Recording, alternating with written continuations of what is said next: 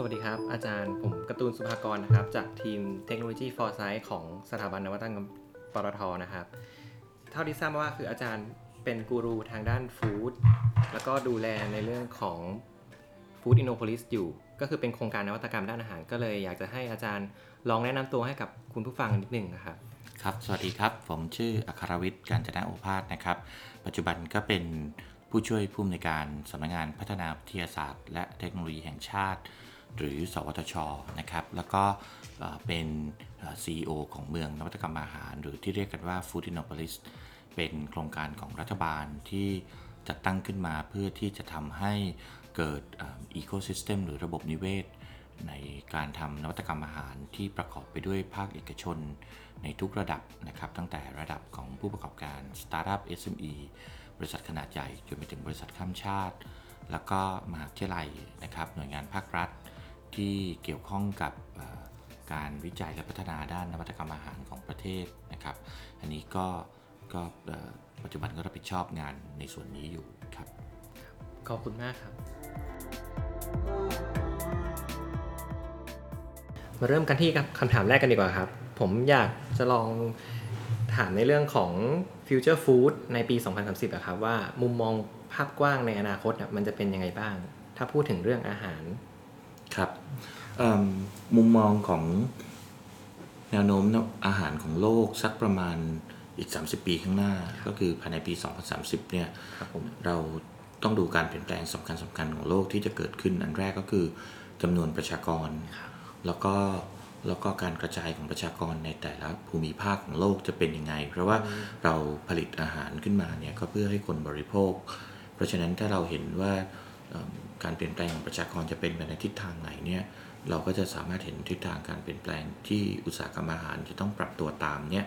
ค่อนข้างเป็นภาพที่ชัดมากขึ้น อันแรกก็คือจำนวนประชากรโลกจะเพิ่มขึ้นนะครับ ด้วยสองสาเหตุก็คือเออคนมีชีวิตอายุที่ยืนยาวขึ้นเพราะฉะนั้นคนบนโลกก็จะมีจำนวนที่แตะหลักๆ โดยประมาณก็ประมาณเกือบเกือบหมื่นล้านคนในอีก 30 ปีข้างหน้านะครับหมื่นล้านคนเนี่ย ก็ถอยกลับมาเป็นความต้องการอาหารของโลกเนี่ยก็จะประมาณเอ่อเพิ่มขึ้นประมาณ 60%นอืมะครับ60%มีความต้องการอาหารเนี่ยเพิ่มขึ้น 60%แน่ๆอันที่สองก็คือการกระจายของประชากรแต่ละประเทศไม่เท่ากัน เราจะเห็นอัตราการเกิดลดลงในกลุ่มประเทศยุโรปนะต่ำกว่าศูนย์ก็คือมีคนเกิดใหม่เอ่อน้อยกว่าคนที่เสียชีวิตหรือแก่ตัวลง เอ่อเอเชียกับลาตินอเมริกาจะโตประมาณ 20%โดยเฉลี่ยนะครับ โดยภาพรวม แต่ถ้าดูรายประเทศก็ญี่ปุ่นจะเข้าสู่ Super Aging Society จีน สิงคโปร์ แล้วก็ไทยจะเข้าสู่ Aging Society สมบูรณ์แบบ นั่นคือหมายถึงว่ามีจำนวนประชากรที่อายุเกิน 65 ปีเนี่ยเกินกว่าหนึ่งในสี่ของประชากรทั้งหมดอ่าอันนี้มหาศาลเลยนะ จีนไทยสิงคโปร์เข้าพร้อมๆกัน แอฟริกาจะโต 109ถึง110เปอร์เซ็นต์ ภายใน 30 ปีข้างหน้า นั่นหมายถึงว่าเราจะเห็นการ growth ของจำนวนประชากรในทวีปแอฟริกาเนี่ยเอ่อสูงอย่างอย่างเอ่อหลายเกับเท่าตัวนะครับในขณะที่กลุ่มประเทศอื่นๆเนี่ยคงที่หรือลดลง เพราะฉะนั้นในความต้องการอาหารที่เพิ่มขึ้น 60%เนี่ยเราจะเจอ driving force อีกอันหนึ่ง ในกระบวนการผลิตอาหารก็คือว่าพื้นที่เพาะปลูกลดลง urbanization เมืองขยายตัวมากขึ้น เราเห็นโจทย์ของการต้องการอาหารเพิ่มขึ้น แต่พื้นที่ผลิตอาหารน้อยลง driving force ตัวที่ 3 คือสภาพการเปลี่ยนแปลงภูมิอากาศโลกหรือ climate change เนี่ยอาจจะรุนแรงขึ้นกว่าเดิม พื้นที่เกษตรกรรมเดิมที่อยู่บริเวณเอ่อต่ำกว่าระดับน้ำทะเลจะถูกน้ำท่วมหรือมีการกัดเซาะจนทำเกษตรกรรมได้ได้เป็นเวลาที่น้อยลงกว่าเดิม ในขณะที่อากาศอุ่นขึ้นเนี่ยก็คือหมายถึงว่า ประเทศที่เคยอยู่ในแนวเขตอบอุ่น อาจจะร้อนเกินไปที่จะเพาะปลูกพืชบางชนิดที่เคยปลูกได้ เราก็จะเริ่มเห็นสัญญาณหรือสัญญาณบางอย่าง เช่น มีคนบอกว่าตอนนี้องุ่นที่จะปลูกเพื่อการทำไวน์เนี่ยสามารถปลูกได้ในประเทศแถบสแกนดิเนเวียแล้วเพราะมันมีปริมาณเอ่อเอ่อระยะเวลาที่แสงสว่างมันอยู่ต่อวันในยยาวขึ้น แล้วก็อากาศอุ่นขึ้น สิ่งเหล่านี้ก็จะเป็นปัจจัยกระทบ ทำให้เราต้องหาเทคโนโลยีหรือนวัตกรรมใหม่ๆ ในการผลิตอาหาร หรือ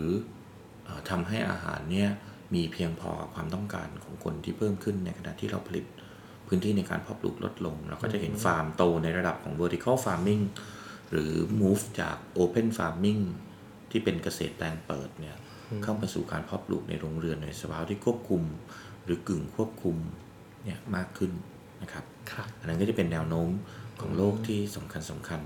ถ้าดูเป็นราย item อ่าผมคิดว่าแนวโน้มของการผลิตโปรตีน หรือความต้องการโปรตีนจะเพิ่มมากขึ้น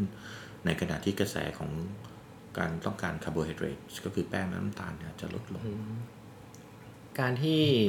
กระแสความต้องการในเรื่องของคาร์โบไฮเดรตคาร์โบไฮเดรตกับแป้งน้ำตาลลดลงนี่มันเกี่ยวกับเทรนด์สุขภาพมันมาด้วยหรือเปล่าครับ ใช่ครับอืมเหมือนก็บอกว่าอ่าทุกวันนี้เราบริโภคแป้งและน้ำตาลเกินความต้องการส่วนใหญ่ ก็เป็นโรคอ้วนถามหาใช่ไหมครับ อีกอันหนึ่งก็คือ มนุษย์เปลี่ยนพฤติกรรมอะจากเดิมที่เราเคยต้องการแป้งและน้ำตาลเยอะ เพราะเราต้องทำงานในฟาร์มใช้พลังงานเยอะ แป้งและน้ำตาลเป็นแหล่งพลังงาน แต่พอเรากลายเป็นคนเมืองมากขึ้นเป็นมนุษย์ออฟฟิศมากขึ้น เราไม่ได้ใช้พลังงานมากขนาดนั้นไลฟ์สไตล์ของการทานอาหารก็เปลี่ยนไปครับ งั้นขอสรุปนิดนึงครับ ก็คือเออจากสัญญาณที่อาจารย์แนะนำว่าคือจำนวนประชากรจะเพิ่มขึ้นในอีก 20 ปีข้างหน้า ซึ่งปัจจุบันตอนนี้ก็อยู่ที่ 7.3พันล้านคนเป็นจำนวนหมื่นล้านคน ก็ถือว่าเป็นเอ่อ driver driver ที่สำคัญมากมากในการอืมในการผลักดันทางเรื่องนี้ครับ แล้วก็อีกอย่างหนึ่งผมมองว่า key ที่เป็นประเด็นสำคัญก็คือเออ การปรับปรุงคุณภาพอาหารก็ถือว่าเป็นเรื่องที่เราต้อง concern ในหลาย ๆ อุตสาหกรรมก็ควรจะต้อง concern เรื่องนี้ถูกไหมครับ ใช่ครับ ทีนี้ก่อนที่จะไปคำถามไปผมอยากจะถามอาจารย์ว่าเอ่อที่ประเทศญี่ปุ่นนะครับ ตอนนี้ที่เขาเป็น super aging society เขาเป็น aging อ่าเขาเป็น aging กำลังจะงเข้าสู่ super aging ในสามสิบแสดงว่าตอนนี้เขาก็คงต้องผ่านสถานการณ์แบบเรามาก่อนแล้วจะอยากจะถามว่าเขามีการปรับตัวยังไงนะครับ อันหนึ่งก็คือเราเริ่มเห็น ผลิตภัณฑ์อาหารสำหรับผู้บริโภค ที่เป็นกลุ่มผู้สูงอายุเนี่ยมากขึ้นครับเริ่มเห็นการความสะดวกของการเข้าถึงผลิตภัณฑ์สมัยก่อนเราจะเห็นอาหารผู้สูงอายุอยู่ตาม nursing home ครับต้องมีบุคลากรที่เอ่อทางการแพทย์ หรือบุคลากรสาธารณสุขเป็นคนเตรียมให้บริการกับผู้สูงอายุเหล่านี้ แต่เราพบว่าเมื่อเป็น healthy aging society ก็คือผู้สูงอายุ สามารถดูแลตัวเองได้อยู่ใช้ชีวิตในบ้านไปไหนมาไหนเองได้ เขาไม่ได้เข้าไปอยู่ใน nursing home เนี่ยเขาก็อยากจะซื้อหาผลิตภัณฑ์ด้วยตัวเขาเองเลือกสรรด้วยตัวเขาเอง เราก็จะเริ่มเห็นซูเปอร์มาร์เก็ตหรือว่าร้านค้าปลีกที่จำหน่ายผลิตภัณฑ์อาหารที่เป็นพร้อมบริโภคหรือพร้อมปรุงสำหรับผู้สูงอายุเนี่ยออกมามากขึ้น รูปร่างหน้าตามันอาจจะไม่ได้เปลี่ยนมากครับแต่สิ่งที่มันเปลี่ยนอย่างเช่น อาหารที่กลืนง่ายเคี้ยวง่ายย่อยง่ายนะครับ หรือในปริมาณหรือ portion serving portion ที่เท่ากันเนี่ย อาจจะมีคุณค่าทางอาหารสูงกว่าอาหารของคนปกติทั่วไป เพราะว่าผู้บริโภคอาจจะมีแนวโน้มที่จะเบื่ออาหารหรือทานอาหารได้น้อยลงจากการที่เขาเคี้ยวได้ยากขึ้น หรือเขากลืนได้ลำบากขึ้น หรือเขารู้สึกอิ่ม แล้วก็เบื่ออาหารจากประสาทสัมผัสของเขาที่เปลี่ยนแปลงไป ไม่ว่าจะเป็นจมูกหรือลิ้นรับรสเนี่ยเพราะฉะนั้นเราก็อยากจะให้เขาได้ทานอาหาร ซึ่งทานในปริมาณน้อยลงเนี่ยจะได้คุณค่าทางอาหารครบเท่ากันกับอาหารที่เขาเคยทาน เพราะฉะนั้นใน portion ที่เล็กลงเนี่ย มันอาจจะกลายเป็นอาหารที่มีคุณค่าทางอาหารสูงขึ้นกว่า อาหารที่เราใช้ให้กับคนปกติเมื่อเทียบ portion ต่อ portion อืมครับอีกอันหนึ่งก็คืออาหารของผู้บริโภค อันนี้เราพูดถึงผู้สูงอายุที่มีสภาวะร่างกายปกติ ไม่มีโรคความดันเบาหวานไขมันนะถ้าเป็นคนที่มีอาการของโรคอย่างน้อยหนึ่งหรือสองขึ้นไป อาหารเกลือต่ำน้ำตาลต่ำมันก็จะเริ่มเข้ามาเป็นอาหารของผู้สูงอายุละอืมหรือเพิ่มไฟเบอร์ อะไรอย่างเงี้ยนะครับ หรือวิตามินอืมครับผมบางอย่างในการบำรุงร่างกาย หรือบำรุงการทำงานของประสาทสัมผัส เช่นพวกสมองตากระดูกที่เป็นภาวะที่ผู้สูงอายุจะต้องเจอก็คือโอ้โหมีมีหลายนิดมากเลยครับ ที่เวลาเวลาเราจะออกแบบโปรดักต์หรือออกแบบการอาหารอะไรมา มันก็ต้องพยายามจะโฟกัสในเรื่องของ customer need ถูกไหมฮะ ใช่ครับ ใช่ครับอืมมันคงไม่เป็น one size fit all ละสำหรับสังคมที่เราอยู่ร่วมกันหลาย generation หรือแม้แต่กระทั่งในวัยทำงาน แต่ละคนอาจจะมีไลฟ์สไตล์ไม่เหมือนกันคนนี้ชอบออกกำลังกาย อาจจะต้องการโปรตีนมากขึ้นกว่าคนปกติ คนนี้อาจจะใช้สมองหนัก ต้องการอาหารที่บำรุงสมองหรือลดความเครียดป้องกันความเหนื่อยล้าจากการทำงานหน้าจอคอมพิวเตอร์เป็นเวลานานๆ แม่ที่ให้นมลูกอาจจะต้องการ สารอาหารบางอย่าง เพื่อไปทดแทนยกตัวอย่างเช่นแคลเซียมจากกระดูกที่ตัวเองเสียไปในระหว่างการตั้งท้อง หรือคนที่อย่างน้อยเพศก็อาจจะต้องการอาหารไม่เหมือนกันผู้ชายกับผู้หญิงครับ อย่างนี้ถ้าพูดถึงเทคโนโลยีที่น่าสนใจเนี่ยก็คือจะเป็นในเรื่องของ GMO food กับโปรตีน engineering ใช่ไหมครับอาจารย์ GMO อาจจะในสายตาผู้บริโภคอาจจะไม่ค่อยได้รับการยอมรับ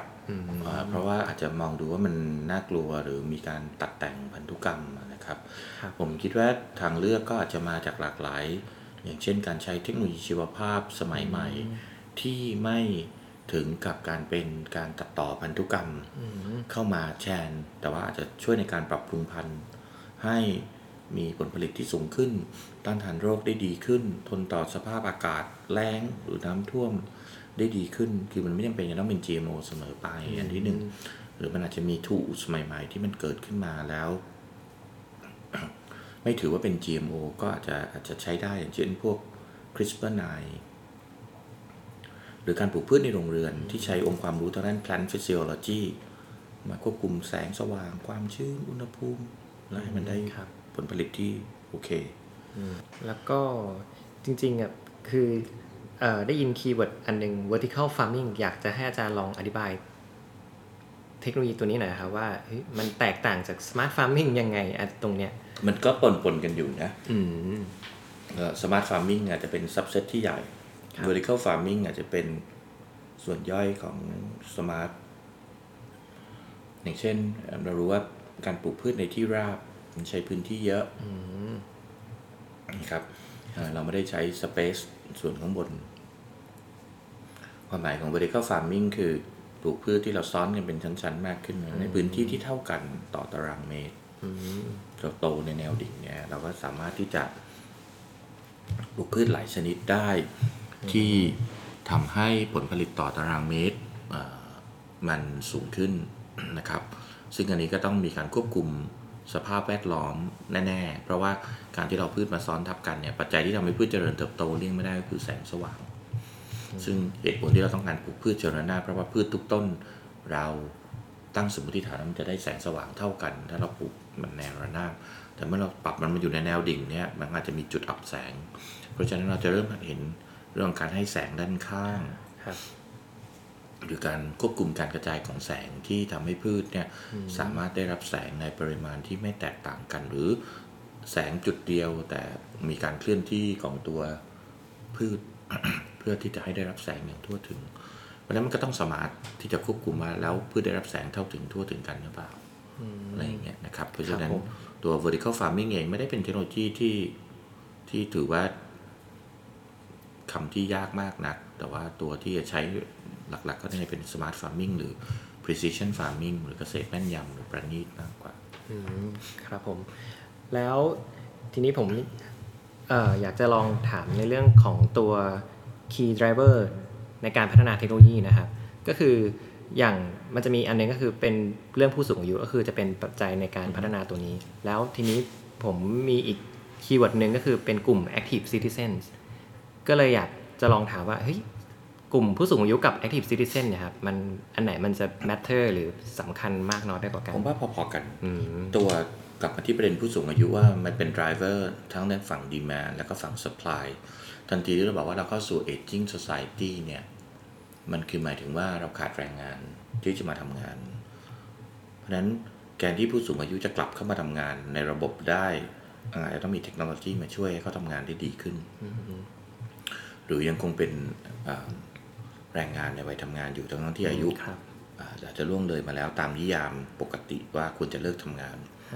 มันอาจจะมีเครื่องทุนแรงเข้ามา คือนี้คำว่า active citizens ในความหมายมันก็มีหลากหลายเชิงสังคมหรือเป็น socialist ออกมามีส่วนร่วมรับผิดชอบต่อสังคมมากขึ้นเนี่ยอันนั้นก็ในมุมนั้นผมคิดว่า active citizens ที่เราเห็นก็คือว่าผู้บริโภคเริ่มมี ปากมีเสียงมากขึ้นในโลกปัจจุบัน อย่างเช่น ตัวตัวอย่างง่ายๆ single use plastic เราจะเห็นว่าอันเนี้ยมันเป็นการขับเคลื่อนที่เกิดขึ้นจาก active citizens จริง ๆ ว่าผู้บริโภคเริ่มบอกว่า มันไม่เห็นเป็นนะฉันไม่เอาอันเนี้ยอืมทำให้มาทำไมเอ่อพลาสติกที่รัดฝาขวดน้ำทำมาทำไมไม่เห็นจะมีประโยชน์อะไรอืมใช่ครับ หรือกันบอกว่า เออฉันเอาแก้วไปเองก็ได้ นี่ไม่เห็นต้อง ใช้แก้วพลาสติกใช้ครั้งเดียวอืมเอาถุงผ้าไปก็ได้ เริ่มมีการเรียกร้องหรือรณรงค์เหล่านี้เกิดจาก active active citizens movement ซึ่งอีกคำหนึ่งที่เรามักจะเจอในแง่ของอาหาร เราจะเราจะใช้คำว่า responsible consumer อืมครับ responsible consumer ก็จะเริ่ม demanding เริ่มเรียกร้องในสิ่งที่มันดีต่อโลกมากขึ้นว่า เฮ้ยเอิ่มธุรกิจจะทำแล้วมองแค่ profit อย่างเดียวไม่ได้มันต้องคิดถึง people แล้วก็ planet ด้วยธุรกิจคุณดีแต่คุณทิ้งของไว้ให้เป็นภาระกับโลกที่จะต้องบริหารจัดการต่อ หรือคุณคิดแค่ประเทศคุณ แต่ประเทศอื่น ๆ ข้างเคียงคุณทิ้งขยะที่ประเทศคุณก็จริง แต่ขยะมันไหลออกทะเลแล้วไปขึ้นชายฝั่งที่อีกประเทศหนึ่งเพราะฉะนั้นคำว่า planet เนี่ยมันคือโลกใบเดียวกันเพราะฉะนั้นคนก็จะเริ่มมาบอกว่า ถ้าอย่างนั้นเราก็ต้องมีเป้าหมายร่วมกัน มันจะทำ ประเทศใดประเทศหนึ่ง หรือองค์กรใดองค์กรหนึ่ง อาจจะไม่เพียงพอเพราะฉะนั้นทุกคนต้องมีส่วนร่วมรับผิดชอบร่วมกัน อันนี้ก็จะเป็นที่มาของคำว่า responsible consumer อืมถือว่าเป็นสัญญาณที่สำคัญมากมากๆเราจะเริ่มเห็นเลยว่าเอ่อมันไม่ใช่แค่ว่าจะต้องรอโตเป็นผู้ใหญ่ก่อน แล้วก็ค่อยมาเรียกร้องสิทธิ์อืมเราก็จะเริ่มเห็นถูกเด็กครับผู้หญิงตัวเล็ก ๆ คนหนึ่งที่บอกว่า คนรุ่นนี้ทำอะไรกับคนรุ่นฉัน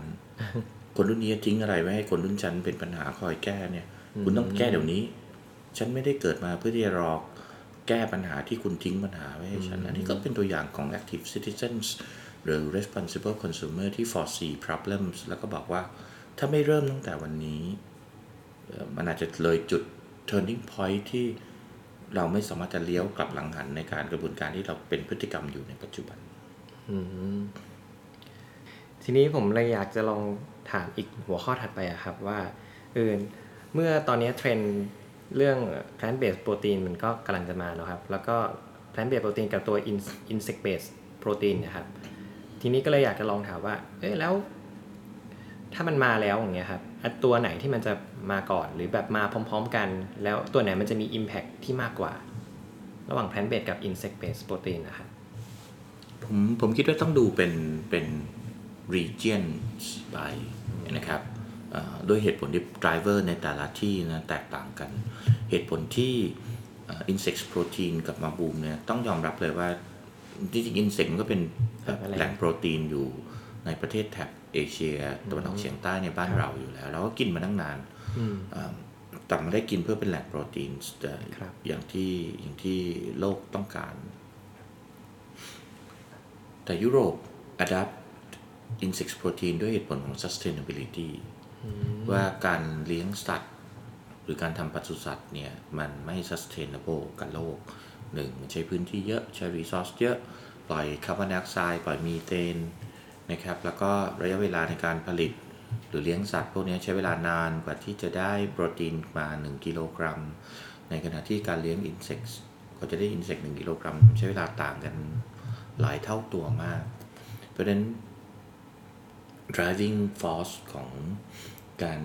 เติบโตของ insect based protein ในยุโรปจะมาด้วยเรื่อง sustainability plant based protein มันเป็นอะไรที่อยู่กันมาสักระยะหนึ่งแล้วล่ะนะครับเอ่อทั่วโลก ทีนี้เอ่อถามว่าอะไรจะมาแรงกว่ากันเนี่ย ผมคิดว่า plant based protein มีโอกาสที่จะ widely distribute ได้มากกว่าการยอมรับ มันง่ายกว่าโดยเฉพาะโซนเอิ่มเอเชียถ้า จะกระโดดจากเนื้อแดงไปเป็น alternative proteins เนี่ยคนเอเชียคงไม่ลุกขึ้นไปกินแมลงอย่างแพร่หลายแต่เราจะไปที่ plant based ก่อน เพราะมันรับง่ายกว่าการยอมรับของ consumer จะง่ายกว่า แล้วเอเชียเองก็กว่าจะไปถึง plant based แบบขนาดนั้นเนี่ยเราก็คงหาตัวช่วยอื่นที่ไม่ใช่สัตว์ใหญ่หรือ red meat ก่อน เราให้มีตัวเลือกอีกเยอะมาก เช่น ปลาจะเป็นปลาน้ำจืดปลาทะเล กุ้งอะไรต่างๆเหล่านี้ก็เป็นซอสโปรตีนหรือไก่ ซึ่งเรายังมองว่ามันก็เป็น alternative source of protein สำหรับเอเชียได้อยู่ครับแต่ยุโรปเนี่ยคงอาจจะอยาก switch จาก animal based protein ไปเป็น plant based ไม่ก็ insect based เลย ด้วยเหตุผลเรื่อง sustainability บวกกับ health เอ่อ issue ที่แบบว่า การเลี้ยงสัตว์ในปัจจุบันมันเป็น industry ไปแล้ว เพราะฉะนั้นเอ่อเอ่อสัตว์อาจจะมีประเด็นเรื่องของความปลอดภัย เรื่องของ animal welfare เรื่องอะไรต่างๆ ที่เขา concern มากกว่าเรา อันนี้ก็คงเป็นประเด็นที่ที่เป็นปัจจัยที่ทำให้การยอมรับของ plant based กับ insect based protein ในแต่ละภูมิภาคในโลกเนี่ยแตกต่างกันอืมครับ ทีนี้อันอันนี้เราเราเราแบบค่อนข้างจะได้ประเด็นครอบคลุม global มากแล้วครับ ทีนี้ผมเลยอยากมาถามว่า แล้วศักยภาพของประเทศไทยอะครับว่า ตอนตอนเนี้ย Thailand Competitiveness เนี่ยในในใน Future Food Market เนี่ยมันจะเป็นยังไงบ้าง และไทยเราแบบมีความเตรียมพร้อมด้านทางด้านนี้มากน้อยแค่ไหน ครับ เอาประเด็นศักยภาพของไทยเราต้องต้องมองแยกสองส่วน ศักยภาพในการเป็นผู้ผลิตอาหารให้กับโลก เรายังคงมีศักยภาพอยู่นะครับ เพราะว่าเรามีวัตถุดิบที่หลากหลายที่ตรงกับเทรนด์บอกว่าประเทศเขตร้อนของเราเนี่ยอย่างเราเนี่ยจะเลี้ยงแมลงในแป๊บเดียวมันก็โตอะใช่ ในขณะที่ยุโรปถ้าจะเลี้ยงแมลงก็ต้องเลี้ยงในสภาวะควบคุมแล้วก็ต้องมีการให้ความร้อนไม่งั้นต้นทุนครับของเขาก็อาจจะสูงกว่า ในการที่จะผลิตโปรตีนจากแมลงอ่านะครับอันนี้เรามีศักยภาพในการผลิตทั้ง plant based protein ทั้ง insect based protein ให้กับโลก ในเรื่องของการเป็นเอ่อศักยภาพของประเทศไทยในการเป็นผู้ผลิตอาหารให้กับโลกนอกเหนือจากพวก alternative proteins เนี่ยมันก็ยังมี local food พวก herb and spice พวก functional food พวกอะไรพวกเนี้ยที่เรายังยังมีศักยภาพอ่าในการที่จะโลกเริ่มยอมรับอาหารไทยอาหารเอเชียมากขึ้นว่าเป็น healthy diet อืมเพราะฉะนั้นเราจะเริ่มเห็นครับว่านักท่องเที่ยวที่มาเมืองไทยเนี่ยทุกคนต้องการจะบริโภคอาหารไทยใช่รวมครับลงไปถึงเลเวลของสตรีทฟู้ดเลยนะครับเพราะฉะนั้นศักยภาพอันเนี้ยในการดึงเอาโล c a l ฟู้ดของเราไปให้ global market เนี่ยยังมีศักยภาพอยู่แต่มันก็ยังมีอุปสรรคอยู่ หลายหลายขั้นตอน เช่นเรื่องของความปลอดภัย เรื่องการยอมรับการทำความเข้าใจกับผู้บริโภค เรื่องมาตรฐาน เรื่องของ supply chain เอาว่าจริงเนี่ยอ่าถ้าโลกต้องการอาหารเราจริงเราจะผลิตเราไม่มีวัตถุดิบเพียงพอก็อาจจะเป็นได้อืมครับเพราะฉะนั้น supply chain ของสินค้าเกษตรอาหารไทยบางอย่างเนี่ยเราคงจะต้องเริ่มมองว่าถ้าเราจะเอาตัวนี้เข้าสู่ตลาดโลกจริงๆเนี่ย supply chain เราดีแค่ไหน เรามีทางเลือกอื่นไหม เช่น อาจจะ partner กับประเทศเพื่อนบ้านของเรา ที่อาจจะมีสภาพภูมิอากาศใกล้เคียงกัน และเป็นแหล่งผลิตวัตถุดิบขั้นต้นให้เรา แล้วเราเอามาเป็นประเทศที่แปรรูปขึ้นมา อันนี้ก็เป็นอีกอีกศักยภาพหนึ่งของไทยที่มีในการเป็นส่วนหนึ่งของเออประชาคมเศรษฐกิจอาเซียนที่ที่เราเพิ่งเอ่อมีข้อตกลงร่วมกันว่าจะเกิดการไหลผ่านวัตถุดิบ แล้วทำให้เกิดกำแพงภาษีที่ลดลงหรือไม่มีเลย ก็จะทำให้มีศักยภาพในการแข่งขันของภูมิภาคนี้เนี่ยเพิ่มสูงขึ้นอืมนโยบนโยบายภาครัฐก็มีส่วนสำคัญในการสนับสนุนด้านนี้เหมือนกันถูกไหมใช่ครับแล้วก็อยู่ในอุตสาหกรรมเกษตรอาหารก็จะอยู่ในนโยบายของทุกยุคทุกสมัยมาตลอดไม่ว่าจะเป็นชื่อของการ competitiveness การเพิ่มขีดความสามารถในการแข่งขัน Thailand 4.0 หรือแม้แต่กระทั่งนโยบายปัจจุบันที่เรียกว่า BCG ก็คือ Bio and Circular and Green Economy พิลล่าหนึ่งใน 4 พิลล่าที่สำคัญก็คือเกษตรอาหาร เพราะฉะนั้นผมคิดว่าก็อุตสาหกรรมนี้ก็ยังอยู่คู่ประเทศไทยไปตลอดแต่จะมีการปรับเปลี่ยนให้มันเข้ากับยุคกับสมัย เราคงไม่ผลิตอาหารที่เป็น commodities แต่เพียงอย่างเดียวเราคงต้องใส่เรื่องของการสร้าง high value เข้าไปมากขึ้น เพราะว่าต้นทุนของประเทศไทยไม่ได้ถูกอีกแล้ว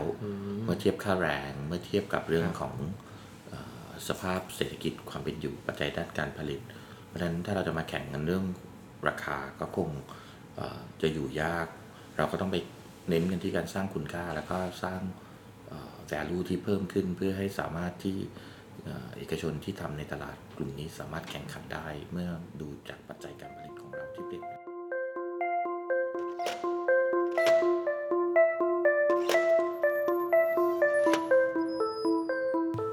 ครับทีนี้